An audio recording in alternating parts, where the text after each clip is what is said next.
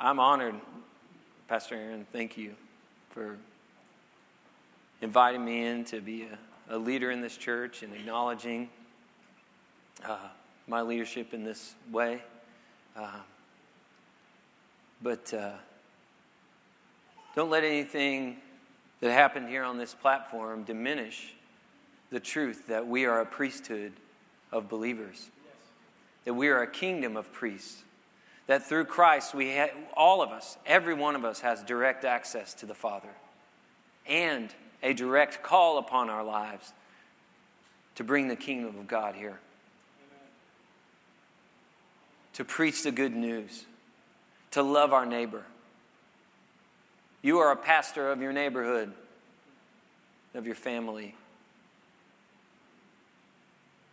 Just as I desire to take to heart this calling and this responsibility on my life. Take to heart the responsibility and the calling that you have upon yours. You are called by God to do the good things He planned for you long ago. Amen. Would you stand with me? Let's read the word together. This is a scripture out of the lectionary for this week. We, as we lead up to Easter, Ephesians chapter 2, verse 1 through 10. And you were dead in the trespasses and sins in which you once walked, following the course of this world, following the prince of the power of the air, the spirit that is now at work in the sons of disobedience, among whom we all once lived in the passions of our flesh, carrying out the desires of the body and the mind, and were by nature children of wrath like the rest of mankind. But God, being rich in mercy, because of the great love with which He loved us, even when we were dead in our trespasses, He made us alive together with Christ. By grace, you have been saved. And raised up with Him and seated us with Him in heavenly places in Christ Jesus. So that in the coming ages He might show the immeasurable riches of His grace in kindness towards us in Jesus Christ. For by grace you have been saved through faith. And this is not your own doing, it is the gift of God, not a result of works, so that no one may boast. For we are his workmanship, created in Christ Jesus for the good works which God prepared beforehand that we should walk in them. This is the word of the Lord.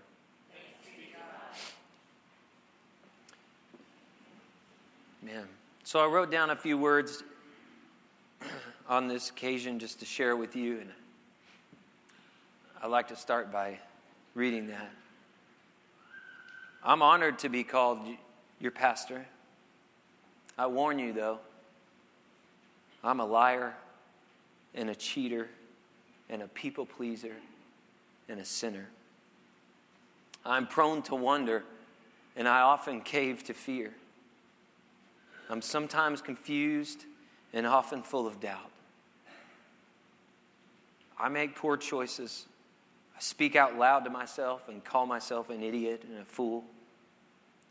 I'm a deceiver and a manipulator, often most so to my own self. I'm a broken soul. But I am also a child of the Most High God. I'm adopted into His family. And He has given me a new name loved and beloved Son. And I am the object of his great affection, of his grace and mercy. I'm not wealthy, but I am overflowing with riches. I have a storehouse of heavenly treasures. I am created for eternity.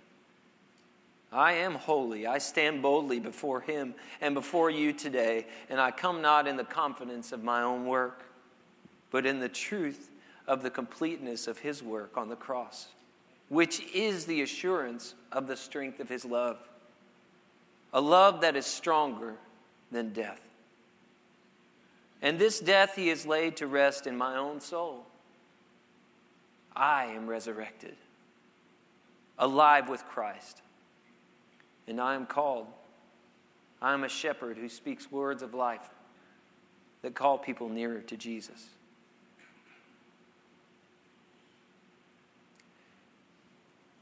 So, today I want to talk to you about one thing, and that's I want to talk to you about your soul. And you're all like, man, did we just step back like 50 years, old fashioned camp meeting stuff? some of you know, that, know what I'm talking about. Um, but words have this way of carrying baggage, don't they? They carry with them like a little, a little four letter word like soul, right? We all, through our experiences, through our life, through the positive and negative interactions we've had with this word, we have created a little luggage cart that carries along. When someone says soul, it hits you with all that weight, right? And what do you think about when you hear the word soul? Some of you think like soul music, right? Some of you are hungry, you think it's soul food. Yeah, hallelujah, right? That, that blesses the Lord when I eat soul food, right? You want to find a soulmate, some of you. Your eyes are the window to your soul. He's an old soul, or have you sold your soul to the devil, right? Or who will save your soul? Okay. Or maybe you drive a Kia Soul, okay? That's what you think of. You think of a little boxy car, you know? But the truth is that we all sense in our humanity that there is something that lies within us that is deeper. Something that lies within us that is beyond human, that reaches across the divide of life and death into eternity. Something deep inside of us that's stirring there. And it's not something that we can look in the mirror and see, but we know it's there. And I want to read you a story out of this book called Soul Keeping. It's a fantastic book um, by John Ortberg. But he tells this story, and I relate this to you today. There once was a town high in the Alps that straddled the banks of a beautiful stream. The stream was fed by springs that were old as the earth and deep as the sea. The water was clear like crystal. Children laughed and played beside it. Swans and geese swam on it.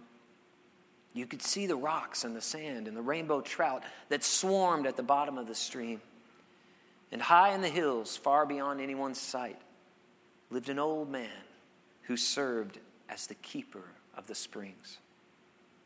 He had been hired so long ago that now no one could remember a time when he wasn't there. He would travel from one spring to another in the hills, removing branches or fallen leaves or debris that might pollute the water, but his work was unseen. One year, the town council decided they had better things to do with their money.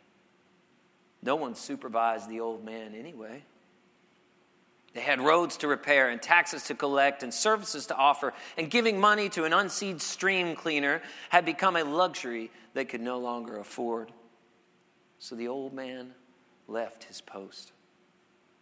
High in the mountains, the springs went untended. Twigs and branches, and worse, muddied the liquid flow. Mud and silt compacted the creek bed. Farm wastes turned parts of the stream into stagnant bogs. And for a time, no one in the village noticed. But after a while, the water was not the same. It began to look brackish. The swans flew away to live elsewhere. The water no longer had a crisp scent that drew children to play by it. Some people in the town began to grow ill. All noticed the loss of sparkling beauty that used to flow between the banks of the streams that fed the town. The life of the village depended on the stream, and the life of the stream depended on the keeper.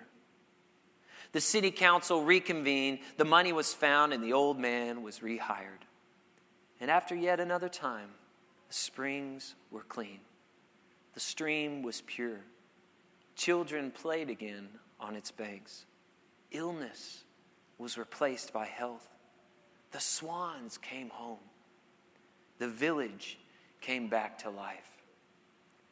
The life of a village depended on the health of the stream. The stream is your soul, and you are the keeper.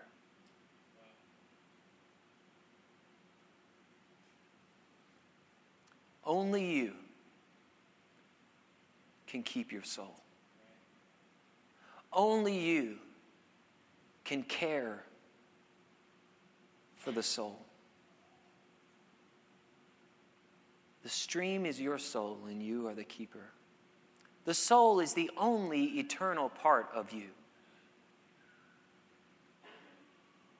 And you must care for it. Later in the book, he says, Because my inner life is invisible, it's easy to neglect. No one has direct access to it, so it wins no applause. And how many times do we spend our precious resources and energy motivated by the things that win people's applause, and yet our soul goes untended? Let me rephrase that. How many times do I do that? And my soul goes untended. This is a human condition. This is not something that some of us deal with and some of us do not. We are all the keepers of our souls, and we all fail to tend the soul at times. I want you to look at Luke chapter 10, verse 25 through 27. says, And behold, a lawyer stood up to put him, Jesus, to the test, saying, Teacher, what shall I do to inherit eternal life? Think about that. Do you believe in eternal life? Do you believe that there is life after life? Like, not just do you believe it, like you've been taught that your whole life, but do you really believe that there is life after this life? That there is eternal life? This is the essential question of the human existence. This is the essential question that we're longing to answer when we look into the Word of God. And this man, he's asking Jesus, Teacher, what shall I do to inherit eternal life? He said to him, What is written in the law? How do you read it? And he answered, You shall love the Lord your God with all your heart and with all your soul and with all your strength and with all your mind, and your neighbor as yourself. And Jesus said to him, You have answered correctly. Do this, and you will live. You know, we ask kids, maybe you've asked your kids this, or you were asked this as a child. What do you want to be when you grow up? What do you want to do? Where will you go? We ask teenagers, where do you want to go to college? What do you want to do when you get out of college, right? And there's nothing wrong with those questions, except that in subtle ways, it hardwires us to wrap our identity around things that are external, to wrap our identity around what we do, where we are, how it will happen, when it will happen, right? And yet, God is not primarily concerned with the answer to what, when, how, or where. His primary desire is that you would answer the question of who are you? Who will you be?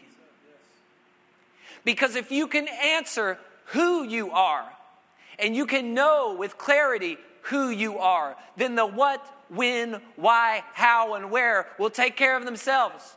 It doesn't matter at the same time if you answer all the other questions and you don't know who you are. Because you are a large, nice, pretty building with a foundation on sand. That when the storms come and the calamity comes, it's all toppled over. But when you build your house on the rock foundation of Jesus Christ and understanding who you are in Him, you can build a tower. You can build an empire as long as you are humbly submitted to the Lordship of Jesus Christ. Who are you? Maybe we should start asking our children that. Instead of what do you want to do when you grow up, how about who do you want to be when you grow up? Maybe you should ask yourself that question. Stop fussing over what you want to do and when it's going to happen and where it's going to be and start asking, God, who do you want me to be? I pray that He would answer, help you to answer that question and explore that.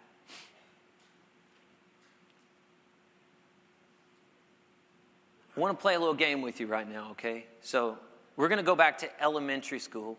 All right, take yourself back there. You're like, some of you are like, I loved elementary school. Some of you are like, I hated it. It was worse than middle school. Okay, whatever, if you, whatever you're feeling. Okay, we're going to go back to elementary math. All right, do a little quiz here, okay? This is what I call the integer game, okay? And there, I'm going to put a number up on the screen, and you're going to raise your hand if you believe that that is an integer or it's not, okay? So if it is, you're going to raise your hand. And then the number itself is going to turn green if it is, or red if it's not. Okay, are you ready? Don't be embarrassed or be embarrassed. That's fine. Uh, uh, it's elementary math, okay? We can all learn something today. So let's go with that first number, the number one. Is this or is it not an integer? If it is, raise your hand. Okay, let's see if it is. Oh, yes, indeed it is. All right, next number. We have the number 47. 47. Is it an integer? Let's see. Yes, it is. All right, next. We've got three eighths. Three eighths, is that an integer? Anybody?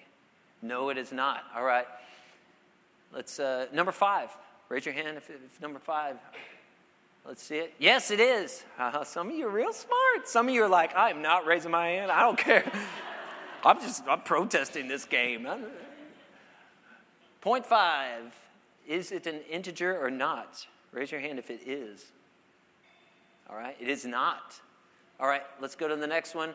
Four fourths. Anybody? It's a little bit tricky right here, all right? Raise your hand. Yes, it is. Yes, it is. How about the next one, last one here? 1,807,468. Is that an integer? Raise your hand if it is.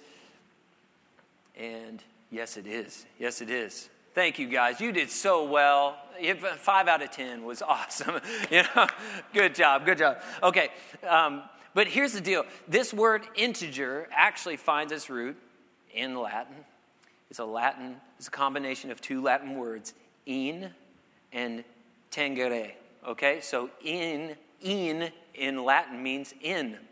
In English, okay? That's easy. All right. Tangere means to touch so the, the thought or the idea is that there are parts of this whole, but they are touching, they are whole together. So an integer also is the foundation, the root word of our word, integrity. The opposite of integer is fraction, right? Is things in parts and pieces. So when we speak of our life, when we speak of our soul, God desires that we would be people of wholeness and integrity. A person without integrity is a fractioned person. You know these people. You are these people, okay? I am this person. You say one thing and you do another, right? Or, or you believe one thing with your mouth, but your life says differently. Or you do different things in secret when no one is looking than in public. Or you stand up in public with a great and give a great religious prayer, and yet you're doing it because of your own pride and not because of the glory of God. And we are fractured people. This is what James refers to as a double minded man. A double minded man is unstable in all his ways because here's the deal the soul is what brings life and wholeness and meaning to your heart, your body, your mind, and the will of God. And when you are all aligned, when those things are aligned, you have integrity. And God's desire for us is that we would be souls that live with integrity all the way through. That our souls would be aligned with our hearts, that would be aligned with our minds, that would be aligned with our bodies and what we do, and all those would be aligned and fixed on the will of God. That's God's perfect will for us. Dallas Willard says this Our soul is like a stream of water, which gives strength, direction, and harmony to every other area of our life.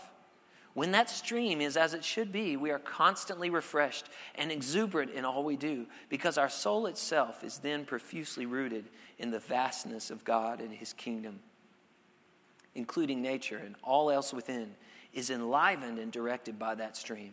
Therefore, we are in harmony with God, reality, and the rest of human nature and nature at large. God desires for us to live, He created us to live in harmony within all these parts and pieces of us to love the Lord your God with all your heart, with all your mind, with all your soul, with all your strength, to love your neighbor as yourself. To do these things means to live in alignment, to live with integrity before the Lord. And yet, what's your problem? Don't you hate it when people ask you that? Like, like, what's your problem? What's my problem? What is the problem? Why, why can't we live that way, right? You know that feeling when you're living that way, when, when you really are living. What is it? What is the real result of that? You feel refreshed. You feel light. You feel free. You feel this life and this life more abundantly that Jesus promised to us. And yet, when you're not living with that integrity of your soul and the rest of your life, what happens? You feel tired because it takes energy to put on the outside when the inside is broken, doesn't it? And you're weary of covering it up. What's our problem? Our problem is this is that sin disintegrates the soul or disintegrates the soul if you want to say it that way. Same picture. Sin breaks the soul and the body and the mind and the heart and our life into pieces. It causes us to live in ways that are different from the ways that we say we want to live. This is the, this is the whole picture of what Paul gives us when he says, I, I want to do. My heart wants to do the right thing, and yet I don't do what I want to do. What is wrong with me? Anybody feel that way? And you may not use words like like soul, like, oh, whew, my soul is really broken right now. you, don't, you may not say that, but you may say things like this I feel like my life is falling apart. Or I, I just can't seem to get myself together. I can't get my act together. I seem to be going to pieces. The stuff has hit the fan. I said stuff, okay, just. I'm coming apart at the seams. We're like the old fairy tale character, Humpty Dumpty, who's fallen and crushed into a thousand pieces. And we feel like the hopeless pieces that are broken on the ground, and we feel impossibly broken. And we feel like our repairing is impossible. We are struggling with the weight, the crushing weight of all that is before us, the brokenness that is within us. What sin does, John Ortberg says, is it breaks the connection with God and His love, and it disintegrates one's life. So, if that's our problem, then what's the answer? The answer is that grace and mercy reintegrate the soul. When we read in Ephesians, he started off by saying, You were dead in your trespasses and sin.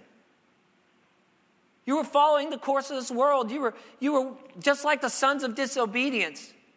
You were carrying out the desires of your body and mind, and by nature, you were like a child of wrath. But God, rich in mercy, because of his great love, even when you were dead in your trespasses, made you alive together with Christ. By grace, you have been saved and raised up and seated with him in the heavenly places. God has put eternity in your heart.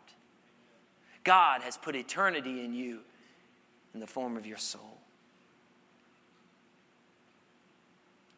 Grace and mercy reintegrate the soul, for by grace you have been saved through faith, not of works, so that any of us can boast about it.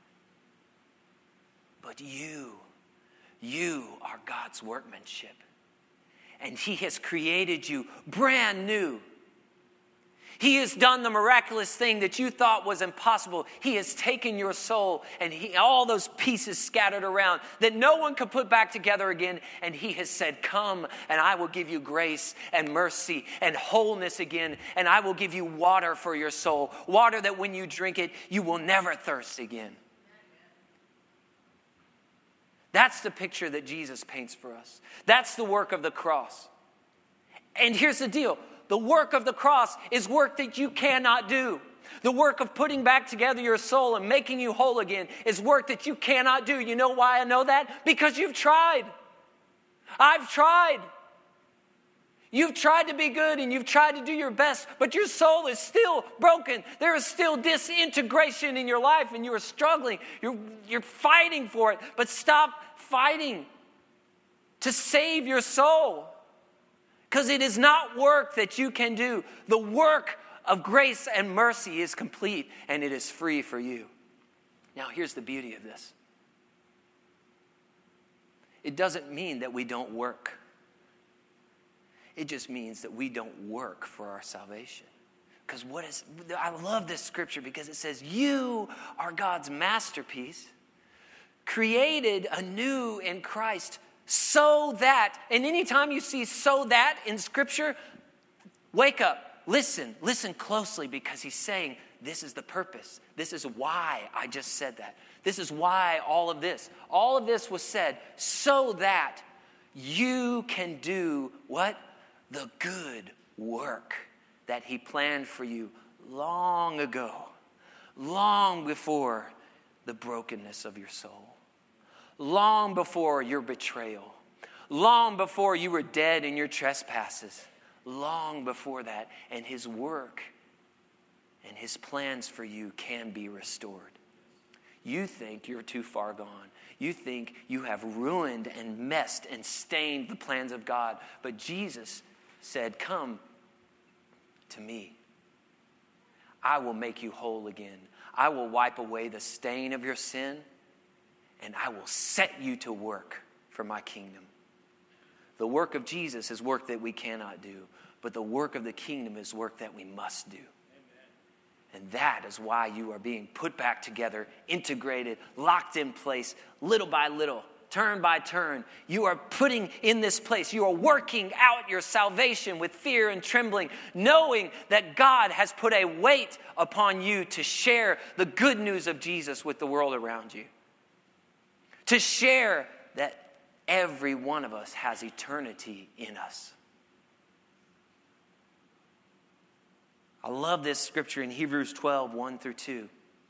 It says, Therefore, since we are surrounded by such a great cloud of witnesses, let us also lay aside every weight and sin. Why are we doing it? Because it just messes us up. It makes us walk like this. We can't run a race like with our back out of alignment. You can't run the race with your soul and your heart and your mind and your body disintegrated and, and messed up. We're, we're, we're, seeking to lay aside the weights and the sin and run with endurance the race that is set before us, looking to Jesus. What does a soul that lives with integrity look like? It looks like Jesus. You look at Jesus, you'll see the integrated life a soul, a heart, a mind, and a body that are unified together. And listen to this. We look to Jesus, the founder and perfecter of our faith, who, for the joy that was set before him, endured the cross, despising the shame, and is seated at the right hand of the throne of God. Everything that Jesus said and did was to get you to focus on eternity was to get us to focus through the joy, through the pain, through the suffering, through death, to the other side into eternity. Read the Gospels. Go back and start reading Matthew with this filter. If everything that Jesus said was to get me to think about eternity, how does that change what I think of? Because Jesus was not just some good self help teacher. He said some things that would help you, but he said it from the perspective of fixing your eyes on eternity, looking through the pain and the struggle of this life, through death even, into eternity. That's how we fix our eyes on Jesus. That's how our souls become aligned with the purposes of God. Because you were not just made for this life, you were truly made for eternity. You are not of this world. You are a stranger and an alien here. Anybody ever feel like that? You're like, I don't fit here. It doesn't work for me here. But it doesn't work for you here because you were made for another place. You were made to be someone who is eternal, who is in full and complete and, and unified fellowship with Jesus Christ, your Savior. Who is your soul longs to drink the water, the pure water of the Spirit of God. And He gives us a taste of that with His Holy Spirit. He gives us a taste of that here. But there will be a day when all these other things will pass away and you will stand with your Savior and you will drink deeply the water of His Word, the water that will never run dry, a fountain of eternity that will not be, that will not run dry. See, this is why Jesus is the author and the finisher of our faith. Look at this scripture. You've heard it before, John 3:16. For God so loved the world that he gave his only son that whoever believes in him should not perish but have what? Eternal life. There it is. Right there before our eyes. For God didn't send his son into the world to condemn the world, but that the, in order that the world might be saved through him. And He's asking you and me to do the same. Look through the suffering. Oh, death, where is your sting? What can man do to me? What can they do to you? You're an eternal soul. What can they do? What can this life do to you? What can circumstances do to you when your eyes are fixed on eternity? When you see through, as Jesus did, all the way across the divide between life and death, and you see him seated at the right hand of the Father. And that Ephesians scripture says that we are there with him. He's given us that authority to stand beside him. Now, in order to care and keep your soul, I know we got just a couple minutes here. Listen, I could give you a list of all kinds of spiritual disciplines, but listen, if your soul and heart and mind and body aren't aligned, spiritual disciplines don't answer the question. They can be as empty as anything. Read the Sermon on the Mount. Matthew chapter 6, where Jesus talks about the religious leaders who are just praying just to be heard, and, and they're washing the outside of the cup, but not washing the inside of the cup. You fools, you whitewash tombs, why are you doing this? This is you have all this beautiful religious stuff, but your soul is it's empty and broken and dry and in disrepair. Listen, it's not about spiritual disciplines, even though I think spiritual disciplines are powerful. It's about aligning whatever you do in word or deed, Colossians 3:17, do it all in the name of Jesus Christ. Luke 9, take up your cross daily and follow me. For whoever wants to save his life will lose it, but whoever loses his life for my sake and the gospel will save it. For what does it profit a man if he gains the whole world and loses his soul? You've got to have the guts to call out disintegration, that lack of integrity inside of you. When you see it, and sometimes you don't see it, right? But when the Holy Spirit reveals that to you, when you see the places where God's will and your soul that is formed and, and, and, renewed by Jesus doesn't line up with the way you're living, you've got to have the guts to call it out. And the way we call it out is through confession. Confess your sins one another. If you confess your sins, He is faithful and just to forgive us our sins and cleanse us from all unrighteousness and realign our life with His purpose. Amen? Confession, surrender. Those are words that you need to remember. Those are the words of realigning the soul with God's purposes. Your heart will deceive you. Your mind will convince you of all kinds of half truths, and your memory will fail you, but the soul knows. In the end, the soul will tell the real story. In the end, when you stand before Jesus, it won't be your mind or your words or your heart or how you feel about it. It will be your soul. What is the state of your soul? What is the state of your stream? O keeper of the stream. Jesus is the taste of eternity. The Holy Spirit is the deposit of our great and eternal inheritance. Do not neglect your soul. Your soul will tell the true story. In hell, I don't know all about it. I don't know exactly what it looks like, but I do know it's a place where this thirst for God that only God can quench will never be met, will never be quenched. It will, hell will be like being in the middle of an ocean of salt water and drinking your fill, but your thirst only becoming deeper and deeper. But this is the hope we have in Christ. We are not bound by this body, this heart, this mind. Our circumstances may become desperate. We are pressed but not crushed. We are persecuted, not abandoned. We are struck down but not destroyed because we are eternal. What can man do to you when you have eternity in your heart? No circumstance, no affliction, no suffering can take that away. So, to answer the question, who are you? You are an eternal soul. We speak about Jesus. We surrender our lives to Him. We preach the message of Jesus, not from a place of fear, not from a place of cowering back and huddling around. We preach with boldness. We preach with passion. We run into the battle. We run to the places where death is imminent. Why? Because death, where is your sting? You can't kill me. I'm already dead. I've already surrendered and laid down my life before Jesus. So go ahead, do your worst, but know there is a reckoning day coming where Jesus, the judge, the one who rules over all, will come and he will show you your place. And righteousness will rule and his holiness and his glory will reign. And the king above all kings will stand, and every knee will bow and every tongue confess. So, whatever evil is in this world, whatever is getting your heart down, whatever is stealing your hope, do not let it steal your hope any longer. You are eternal, and Christ will rule.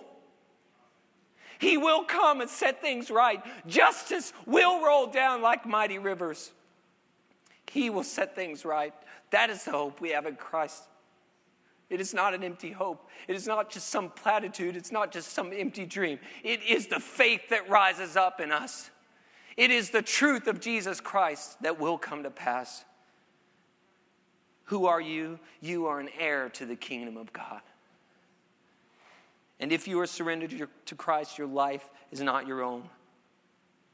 You are resurrected just like Jesus. Who are you? You are an eternal and resurrected soul. These are the answers to that essential question for you.